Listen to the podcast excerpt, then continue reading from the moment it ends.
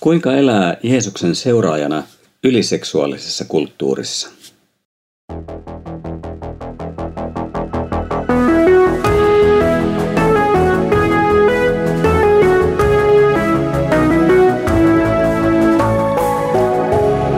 Kirjoitusten pauloissa.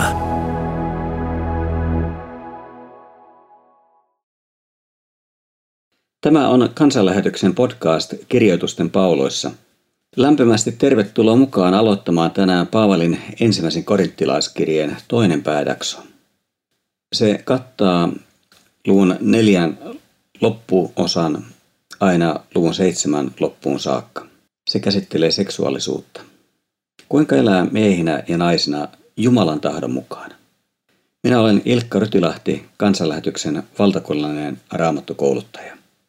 Korintin vilkas satamakaupunki oli tunnettu paheellisesta elämästään. Kaupunkikuva oli seksuaalisuuden vahvasti kyllästämä. Näissä olosuhteissa Korintin seurakunnan yksi pääongelma oli seksuaalinen moraalittomuus.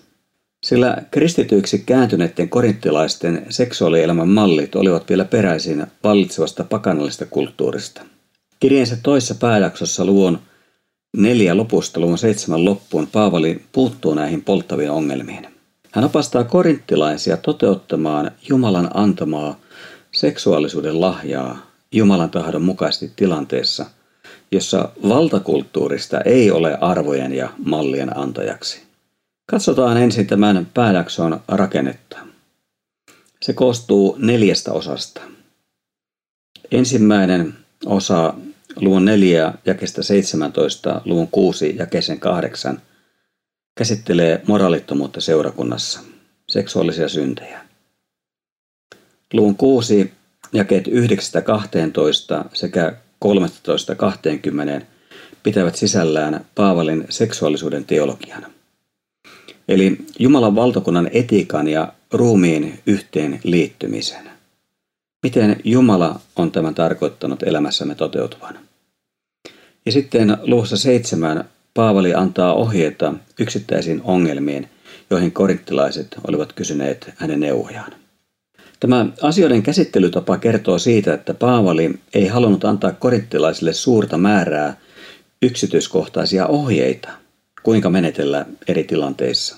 Jos hän olisi toiminut näin, hän olisi tehnyt seurakuntalaisten uskosta käskyjä ja kieltoja tarkkailevaa ja seuraavaa.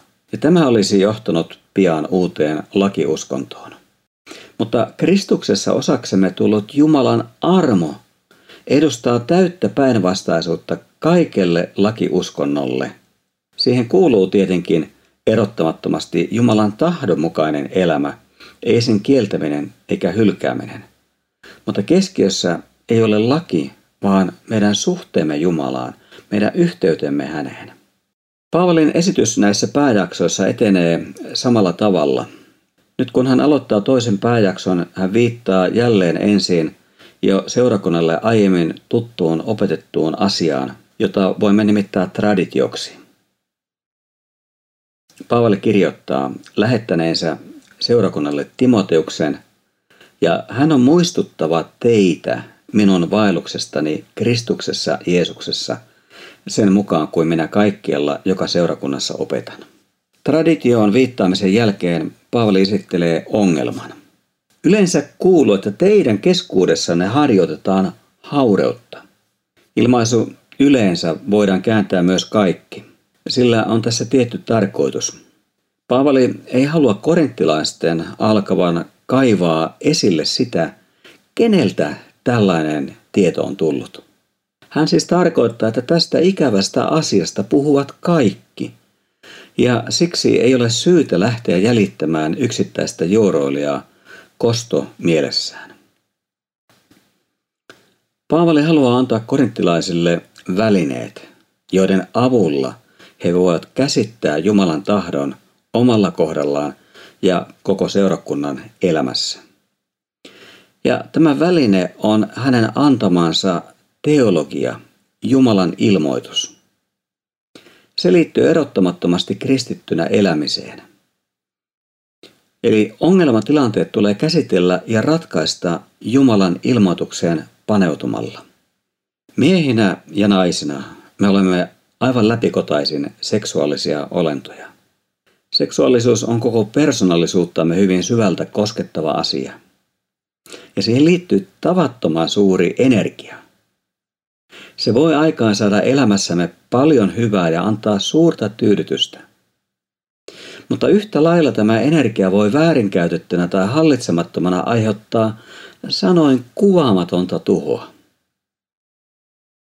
Jumala on antanut meille seksuaalisuudessa hyvän ja suuren lahjan, jonka käyttäminen synnin todellisuuden maailmassa on toisinaan hyvin vaikeaa. Tämä näkyi korinttilaistenkin elämässä. Heidän tavoissaan toteuttaa seksuaalisuuttaan oli paljon vinoutunutta ja kristillisen uskon kannalta kestämätöntä.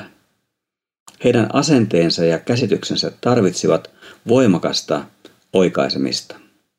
Siihen Paavali oli enemmän kuin valmis opettamalla Jumalan tahdosta hänen luomaansa seksuaalisuuteen nähden. Seksuaalisuudella on oma vaikutuksensa paitsi yksilöihin, myös koko yhteisöön. Tästäkin syystä seksuaalielämää ei voida julistaa pelkäksi yksityisasiaksi, joka ei kuulu kenellekään muulle kuin asianosaiselle itselleen. Kuulemistaan seksuaalista väärinkäytöksestä Paavali toteaa luvun viisi alussa, että korinttilaiset ovat paisuneet pöyhkeiksi ja että he kerskaavat näistä rikkomuksistaan.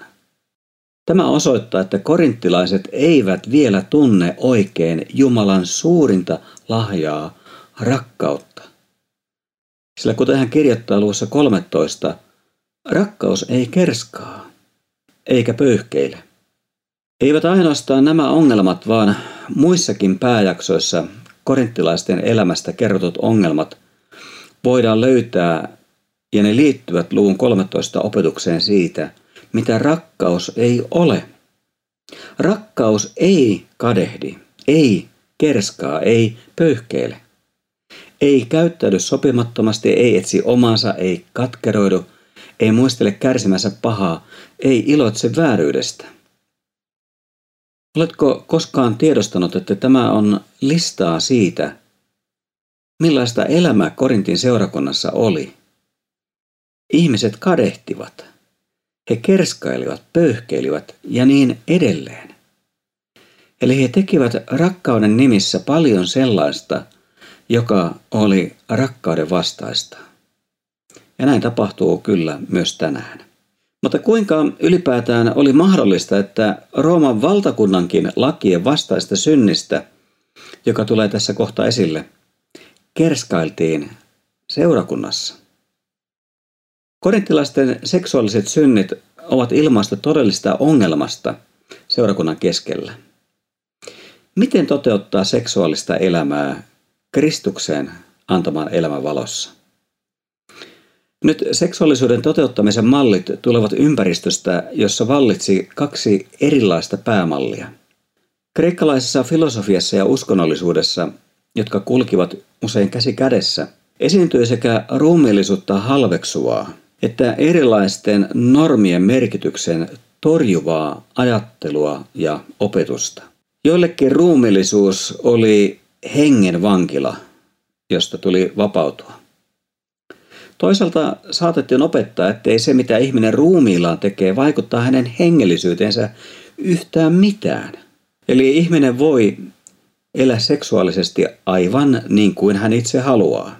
Näin ajattelivat ja sen mukaisesti toimivat myös eräät Korintin seurakuntalaiset. Heidän toiminnassaan olivat siis edelleen voimakkaasti vaikuttamassa pakanuuden juurruttamat mallit. Ensiksi Paavali haluaa kohdata ne, joiden mukaan mitään rajoja ei ole – Eli nämä libertiinit, liberaalit ajattelivat, että koska he ovat vapaita Kristuksessa, niin heidän seksuaalisuudelleen ei ole mitään rajoitteita, eivätkä he hyväksy niitä. He katsovat päinvastoin oman käytöksensä osoittavan, kuinka vapaita he ovat Kristuksessa.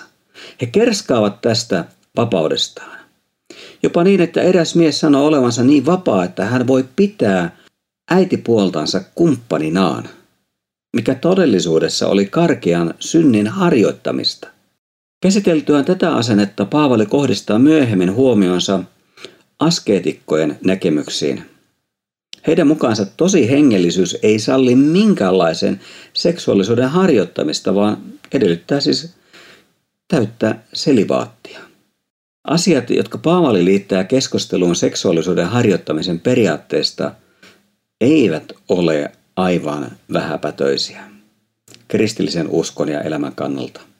Hänen mukaansa seksuaalisuus liittyy Kristuksen ristiin ja ylösnousemukseen, eli meidän toivoomme, sekä oppiin Jumalan kolminaisuudesta, seurakunnasta, luomisesta ja myöskin ehtoolliseen. Nämä kohdat tulevat Paavalin esityksessä vastaamme miltei vaivikkaa, ikään kuin hän ei erityisesti painottaisi niitä. Mutta hän on liittänyt ne tekstiyhteyteen samalla huolellisuudella, jolla hän on laatinut koko kirjeensä. Kun te olette yhdessä koolla Herramme Jeesuksen nimessä ja minun henkeni ja Herramme Jeesuksen voima ovat läsnä. Näillä sanoilla Paavali heti alkuun tekee selväksi, että tällöin on kyse seurakunnasta, joka on yhdessä koolla. On kyse Kristuksen ruumista. Ja tässä on samalla myöskin paitsi foorumi, myöskin auktoriteetti sen ratkaisemiseksi, sen ratkaisemiseksi, mitä on tehtävä. Seurakunta tulee esille myös luvun 6 jakeessa 15 ja 19, jossa Paavali muistuttaa jokaisen kristityn olevan Kristuksen ruumiin jäsen ja että koko seurakunta on pyhän hengen temppeli.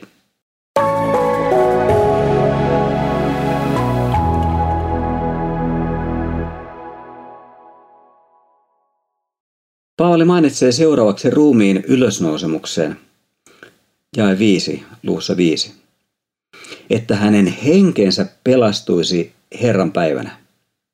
Tämäkin peruste toistuu myöhemmin luussa 6. Eli Paavali katsoo, että seksuaalisuuden harjoittamisella ja seksuaalisella synnillä on vaikutusta aina ikuisuuteen saakka. Ei siis ole saman tekevää, mitä ihminen ruumillaan tekee, koska hänen edessään on ikuisuus. Ja kristityn kohdalla tämä on täynnä toivoa. Ja sen tulee vaikuttaa hänen elämänsä tässä maailmassa. Nyt seurakunnassa esiintyneistä sukurutsaista käyttäytymistä Paavali toteaa, että niin menettelyt on jätettävä saatana haltuun. No, tämä kuulostaa aivan järkyttävältä. Kuinka apostoli voi olla jättämässä ketään saatanaa haltuun, kun hänen työnsä päämäärä on aivan päinvastainen? Jeesushan sanoi, että hän lähettää Paavalin pakanoiden pariin avaamaan heidän silmänsä ja saattamaan heidät pimeydestä valoon ja saatanan vallasta Jumalan tykö. Ja tämä toimenpide merkitsee seurakuntayhteyden ulkopuolelle sulkemista. Seurakunnan ulkopuolella hallitsee tämän maailman ruhtinas. Eli kyse oli hengellisestä kuritoimenpiteestä. Se oli välttämätön sen vuoksi, että tämän kristityn kohdalla taistelu syntiä ja vanhaa ihmisluontoa vastaan oli lakannut. Eli synti laskettiin sisälle omaan elämään. Sitä ei pidetty hylättävänä, mutta synnille ei voi antaa lupaa ottaa ylivalta seurakunnassa tai yksittäisen kristityn elämässä. Kyseinen henkilö ei voi elää seurakunnan yhteydessä julkisesti tekemisiään katumatta ja niitä hylkäämättä.